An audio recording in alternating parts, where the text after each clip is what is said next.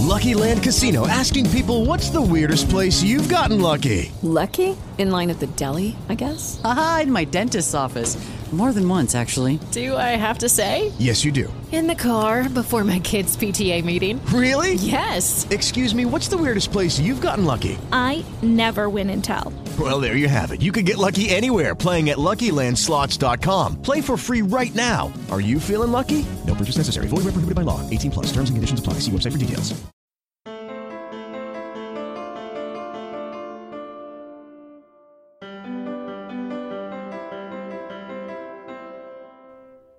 Roger walked in the Dwyer Flying Services looking for a job.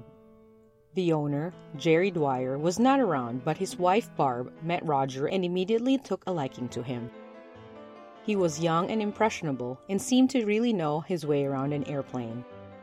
Barb told Roger that he would have to wait until Jerry arrives, but she's sure that Roger was as good as hired. And as Barb predicted, Roger was hired on the spot. At that time, Roger was 20 years old, originally from the town of Alta, Iowa, and have been flying planes for years.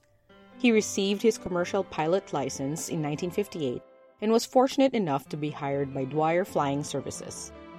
Roger and Jerry piloted many local routes from the Mason City, Iowa airport.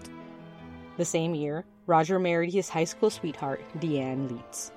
Everything seemed to be going well. Roger and Deanne became close friends with Jerry and Barb and regularly went to parties along with other employees of the flying service.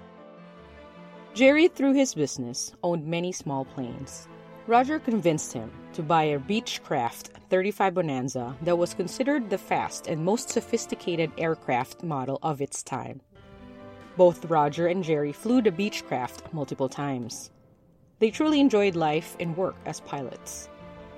Little did Jerry realize that this particular Beechcraft will one day be known as one of the most infamous planes in the world.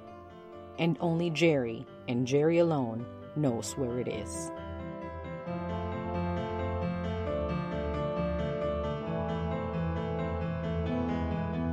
You are listening to Untimely, a podcast about events in earlier or recent history that resulted in untimely fatalities and damages in its wake. I am your host, Lynn. The song American Pie by Don McLean have inspired artists in various covers throughout the decades. This song has beautiful lyrics, a memorable guitar riff, and is regularly sang by brave people in almost every karaoke bar in the world. Like me, most people can follow the lyrics by heart. But what many do not realize is that this song by Don McLean was inspired by a tragedy. In this episode of Untimely, we'll learn about the unfortunate event that inspired the creation of an unforgettable song and about the people who were caught in the middle of it.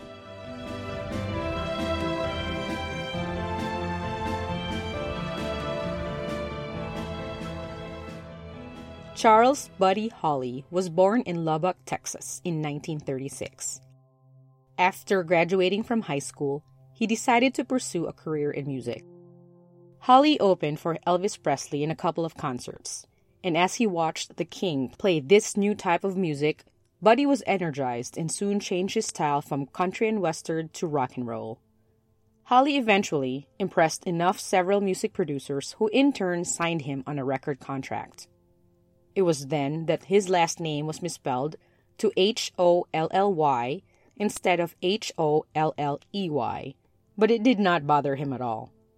From 1956 to 1959, Holly was a part of the group The Crickets with his high school friend Jerry Allison, bassist Joe Mauldin, and guitarist Niki Sullivan.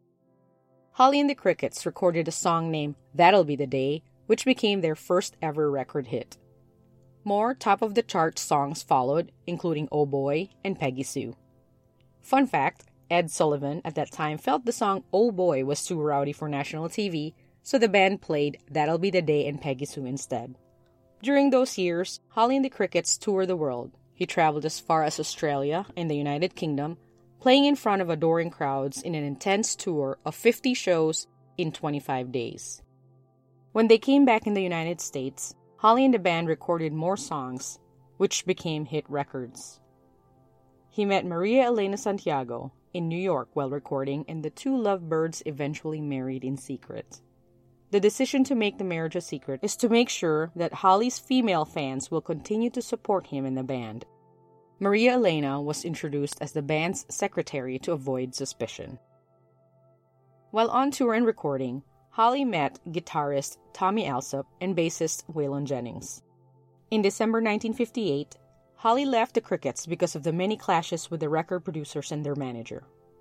He then recruited Allsup, Jennings, and a drummer named Carl Bunch to go with him on tour in a month to headline the Winter Dance Party in the Midwest. Before he left, Maria Elena was about five months pregnant with their first child. Richard Valenzuela was born in 1941 and raised in the San Fernando Valley area outside of Los Angeles, California. He grew up listening to mariachi music, rhythm and blues, and jump blues. As a young boy, his father encouraged him to learn how to play the guitar and trumpet, then later he taught himself the drums. Richard would bring his guitar to school, and his musical prowess was appreciated by many of his friends, family, and classmates. While he was 16, he was recruited by the Silhouettes, a local band in their area, to be their lead guitarist, but then eventually, Richard became the lead singer. In 1958, an audition at Del-Fi led him to sign a music contract that allowed him to record his first hit song called Donna. The song was about his then girlfriend, Donna Ludwig. The record company shortened his name to Ritchie Valens so that he would appeal to a broader audience. More hit songs followed, including Come On, Let's Go, and his most famous record, La Bamba. Del-Fi required Ritchie to tour all over the country and appeared on TV spots, including American Bandstand. Ritchie was deathly afraid of flying. In 1957, two airplanes, a Douglas DC and a U.S. Air Force Scorpion, collided midair and some of the wreckage killed students at the Pacoima Junior High in San Fernando Valley. Ritchie would have been at the school when the collision happened, but that day he was with his parents. Although he was spared, many of his childhood friends died. It took everything Ritchie had to step on a plane and complete the tour. In the early months of 1958, he joined the Winter Dance Party, playing in the Midwestern states. Jiles Perry Richardson, or JP, spent his younger days in Beaumont, Texas, but was born in Sabine Pass, Texas in 1930. His interest in music led him to a part time job as a local radio disc jockey while he was in college. The station took notice of his talent and hired him full time, which caused him to drop out of school. Years later, he was drafted in the Army, and after his honorable discharge, he came back to work at the radio station. By then, he named himself the Big Bopper, after the dance craze, the bop. Richardson's inclination to music was not limited to placing records on the turntable, but also in writing and singing songs. He wrote hit songs for George Jones and many others. But what launched Richardson as a music star was a song he wrote and recorded called Chantilly Lace. More of his original songs were produced into hits, and the demand for the Big Bopper became too hard to ignore. He then joined a tour group called the Winter Dance Party to fill the market by the public to hear Chantilly Lace live. The Winter Dance Party began its hellish tour on January 23, 1959, at George Devine's Ballroom in Milwaukee, Wisconsin. For 24 days straight, every night, the bands endured sub zero temperatures while traveling in an old rickety bus whose heat crapped out by the second week. The bus was cramped and filled with instruments, equipment, and luggage. The Winter Dance Party's headliners were Buddy Holly, Ritchie Valens, Dion and the Belmonts, the Big Bopper Richardson, and Franco Sardo. What made this tour torturous for everyone was the zigzagging routes that they had to get to every night. In the first half, the tour traveled in Wisconsin, then Minnesota, back to Wisconsin, then Iowa, then Minnesota, while in the last half was Illinois, then Kentucky, then Iowa, and even went as far as Youngstown, Ohio. Basically, the tour and its weary travelers had to endure both ridiculous travel times and the unforgiving frozen tundra of the upper Midwestern states in the middle of winter. It was so cold that Carl Bunch, Buddy Holly's drummer, had to leave the tour to get treated at a hospital on February 1st because of frostbitten toes. Everyone's mood and energy were undoubtedly at a low point weeks into the tour. On February 2nd, 1959, the group left Green Bay, Wisconsin to play the Surf Ballroom in Clear Lake, Iowa, some 350 miles or 563 kilometers away. Originally, Clear Lake was not a part of the tour, but the organizers were able to arrange this stop for the bands. The next venue for the tour was Moorhead, Minnesota, a five and a half hour grueling drive up north. Holly, exhausted at the thought of having to freeze on a bus just after losing his drummer, told his band that he'll charter a plane to get ahead of the tour and decrease the time of travel. The flight will land in Fargo, North Dakota, where the tour bus will pick them up to get to Moorhead. Not only will they stay warm, but Holly will be able to do some laundry for the band and get some much needed rest. Before the bands played on stage, Holly approached Carroll Anderson, the manager of the Surf Ballroom, and asked him if he knew of any charter planes in the area who can take him and two of his band members to Fargo. Anderson searched his mental directory of local airports and thought of Dwyer Flying Service, owned by Jerry Dwyer. The airport was located in Mason City, less than 20 minutes away from the ballroom. Anderson called Jerry Dwyer, but he was not in at the moment. Instead, he talked to Roger Peterson, a pilot employed by the service. The price per seat was $36, which is approximately 316 in 2019 dollars. Holly agreed to the terms and went back to talk to his band members, Jennings and Allsup. In the meantime, hundreds of teenagers flocked the surf ballroom and danced the night away. The Big Bopper Richardson, who was suffering from flu like symptoms, pled with Jennings to give up his seat on the plane so he can get some rest. Jennings agreed. About the same time, Valens asked Allsup if he can get his seat on the flight, saying that he was also sick from the flu and needed the rest. Allsup jokingly said, All right, let's toss a coin for it. Smiling, Valens agreed.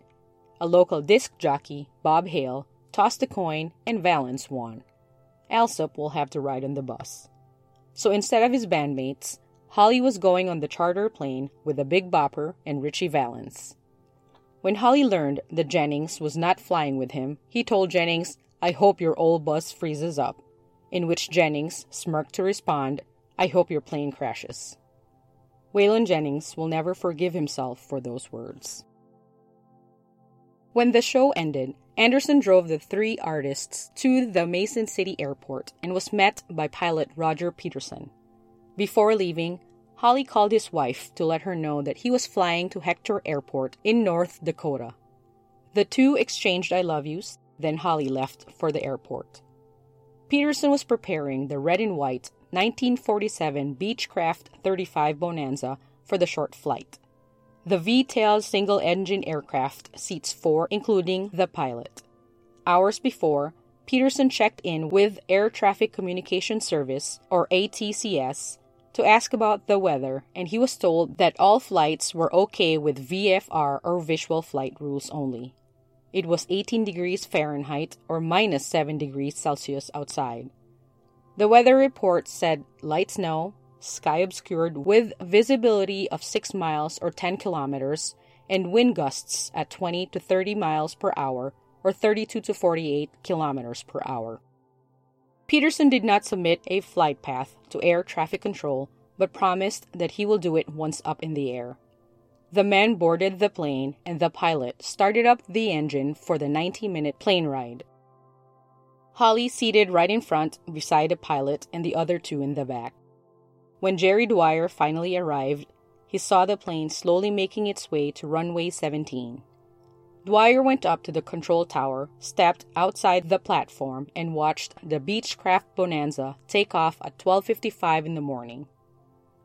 The aircraft climbed approximately 800 feet or 244 meters vertically and banked left at 180 degrees. Anderson was still at the airport, also following the plane as it left the ground. He and Jerry watched as the plane's taillight went up higher, and about a minute later, Jerry thought he saw it descend, but figured with the curvature of the earth, it was just a plane going out of sight. Eventually, the plane was gone to the darkness of the night. Dwyer tried to contact Peterson through the radio, but was not able to get a hold of him. He even asked radio operators to try again, but with no success. The loss of radio contact was odd, Dwyer felt, but thought he'll radio ATSC later. When Dwyer got home, his wife sensed that something was bothering him. He told her that he may get a phone call from radio control at any time about Roger's flight. But the phone call never came. He tried calling every tower along the path to Hector Airport to check if the plane was seen anywhere, but not one person said yes. Peterson never checked in either. Once he awoke, Jerry Dwyer got dressed and hurried himself to the Mason City airport. He's not entirely sure why, but he felt the strong urge to follow the flight path. Dwyer took off in one of his other planes and headed north. Approximately 6 minutes later, at 9:35 in the morning of February 3, 1959, Jerry looked down and found the wreckage of the red and white Beechcraft Bonanza.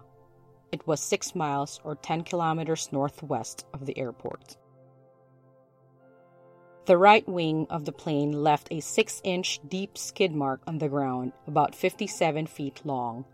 The Beechcraft Bonanza was torn apart in different sized pieces, scattered on the snow covered cornfield, with its fuselage, nose gear, and door ending up 500 feet away from the main wreckage.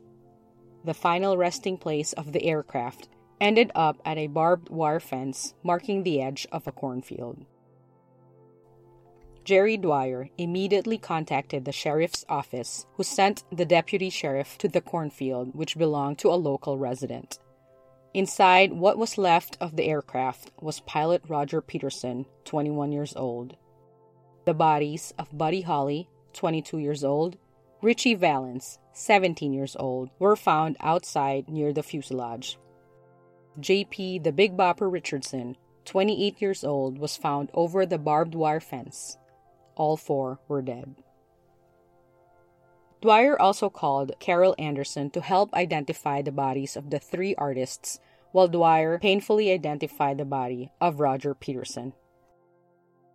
Anderson then called Bob Hale, the local disc jockey who tossed the coin that essentially sealed the fate of Ritchie Valens, who was on the air at the radio station when he found out. In shock, he broke the news on the air and played a Buddy Holly song. Local reporters and authorities arrived at the crash site and started walking around the mangled remains of the plane, taking pictures and handling the wreckage. As the news from Iowa reached national networks, televised programs and radio stations all over the country interrupted regular programming to report the deaths of Holly, Valens, and Richardson. It was on television that their immediate families learned of their deaths. As you can probably imagine, this news was heartbreaking for fans of the artists and, most importantly, their loved ones.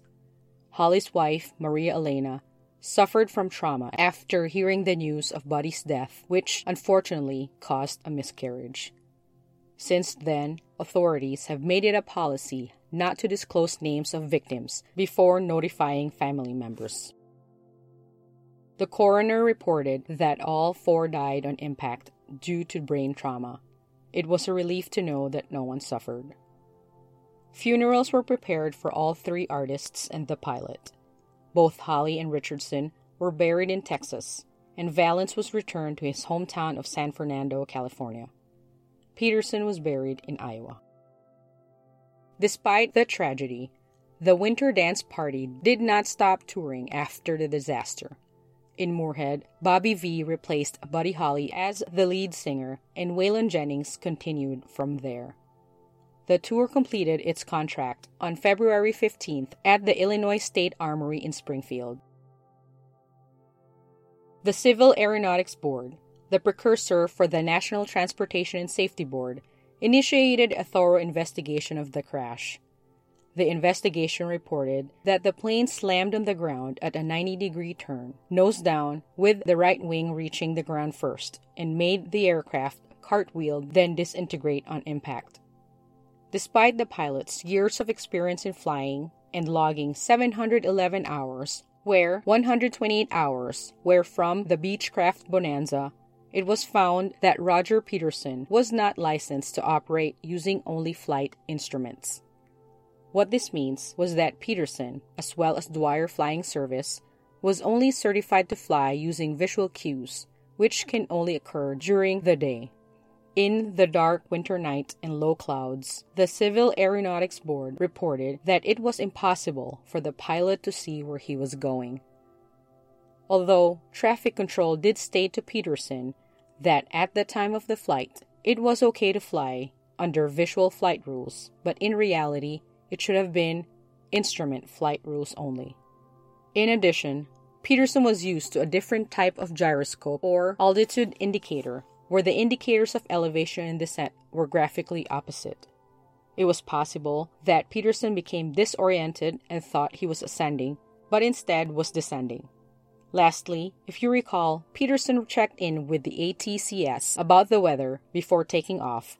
Although he received the right information, ATCS did not inform the pilot about a flash advisory that a 100 mile or 160 kilometer wide band of snow is closely moving towards the area of his flight path. The Civil Aeronautics Board concluded that the unwise decision of the pilot to continue to fly despite the weather and incorrect instrument caused the crash. In other words, the mix of darkness, poor visibility, failing instruments, and possibly the pilot's disorientation all resulted in the preventable accident that killed four lives, including his own. Jerry Dwyer was skeptical of this conclusion, given that Peterson has flown the Beechcraft Bonanza many times before. There was no way that he was not familiar with the plane.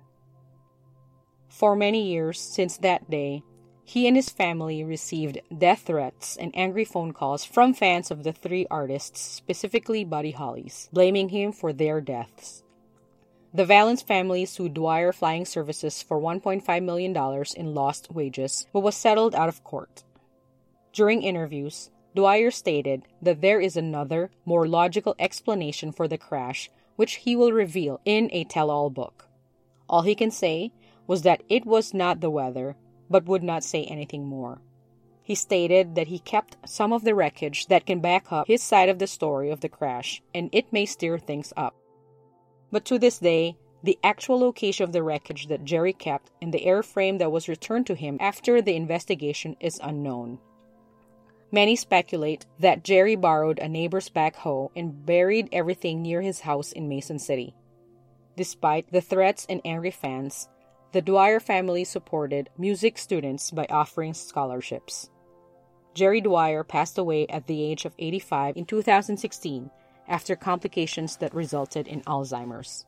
His side of the story will never be known to the world. Other theories plagued this tragedy. During the investigation, a gun owned by Buddy Holly was found in the wreckage. It was then theorized that Holly was angry after the final phone call to his wife, and his anger caused him, for some reason, to shoot Richardson in the head while up in the air, which then caused the plane to crash. It was also theorized that Richardson survived the crash and was able to crawl away, which is why his body was found much further than the other three. In 2007, Richardson's body was exhumed and reburied because a bronze statue of the late artist was to be built in his honor. Since the old cemetery did not allow for memorials above ground, Richardson's body was moved to a different site. Richardson's family decided to put the gunshot and survival theories to rest and asked another coroner to re examine his body. Based on new technology, it was concluded that Richardson did not suffer from any gunshot wounds, and all indications show that he died on impact. In 2015, the National Transportation and Safety Board received a request from a retired pilot, L.J. Coon, to reopen the investigation of the plane crash. Coon explained that the cause of the accident was not due to pilot error, but may be due to other equipment related factors, such as a failed ruddervator or improper weight distribution. The NTSB denied the request, stating that there was not enough evidence to support Coon's research. Waylon Jennings spent the rest of his career blaming himself for what happened that night. Despite all that, he continued to successfully play and write music throughout his years and even wrote a song called The Stage in tribute of Holly Valens and the Big Bopper. Jennings passed away in 2002. Tommy Allsup also became a successful rockabilly and swing musician after the event. Initially, investigators of the crash thought he was on the plane because Allsup gave Holly his ID so Holly can claim a letter on Allsup's behalf. He was the oldest and last remaining band member of Holly's band and sadly passed away in 2017.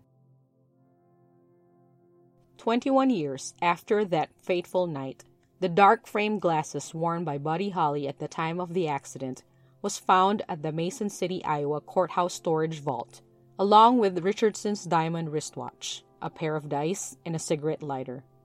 The glasses were returned to Holly's family and the wristwatch to Richardson's. No one knows who the dice and lighter belong to. In 1988, a granite memorial was unveiled in front of the Surf Ballroom in Clear Lake, Iowa, that commemorates the four victims. The families of those who died attended and together mourned the tragic loss. In the quiet intersection of 315th Street and Gull Avenue in Mason City, Iowa, stands many memorials in honor of the four who died. The memorial located on a privately owned land closest to the crash site is a stainless steel guitar with three records. One record says That'll Be the Day, the other Donna, and the other Chantilly Lace, etched with the names of Buddy Holly, Ritchie Valens, and the Big Bopper Richardson. To its right is a smaller statue in the shape of aviator wings with Roger Peterson's name etched in front. Not too far away a large set of black Wayfarer glasses sits on a signpost, in the image of the same ones worn by Buddy Holly. Another memorial of the stainless guitar and three records was firmly planted in the front of the Riverside Ballroom in Green Bay, Wisconsin. This tragedy had a lasting impact for many years to come. Several movies retold the story of the fateful night. The most popular was La Bamba, shown from the perspective of singer Ritchie Valens. Valens is hailed as the father of Chicano music, inspiring artists and bands, including Los Lobos, who created a cover of Valens' song Come On Let's Go. Buddy Holly influenced generations of singers, songwriters, and bands, including John Lennon, Mick Jagger, Elton John, The Clash, Grateful Dead, Bruce Springsteen, and hundreds more. It was said that the Beatles named their band after the Crickets. Bob Dylan, in his rock and roll acceptance speech, said that he saw Buddy Holly two nights before he died. But the greatest and most popular tribute was written and recorded by Don McLean in 1971 with his song American Pie. The 8 minute and 33 second song tells the story of how, as a 13 year old boy, Don found out about the death of Buddy Holly, one of his musical idols, while he was delivering newspapers. Although this was never confirmed by McLean himself. The song is now officially preserved and registered in the Library of Congress as culturally, historically, or artistically significant.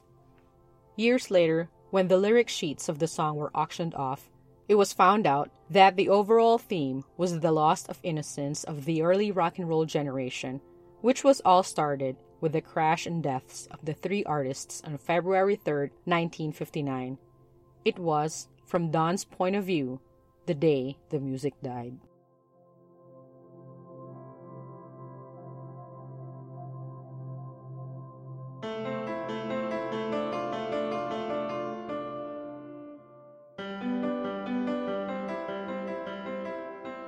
Thank you for listening to Untimely. I'm curious about what you think of this episode.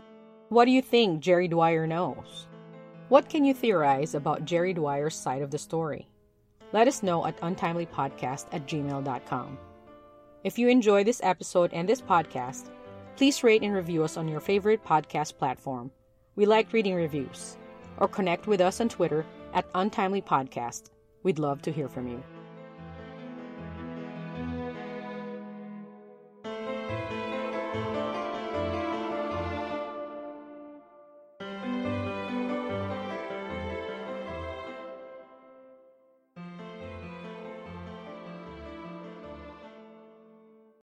Lucky Land Casino asking people what's the weirdest place you've gotten lucky? Lucky? In line at the deli, I guess? Aha, in my dentist's office. More than once, actually. Do I have to say? Yes, you do. In the car before my kids' PTA meeting. Really? Yes. Excuse me, what's the weirdest place you've gotten lucky? I never win and tell. Well, there you have it. You can get lucky anywhere playing at LuckyLandSlots.com. Play for free right now. Are you feeling lucky? No purchase necessary. Void where prohibited by law. 18 plus. Terms and conditions apply. See website for details.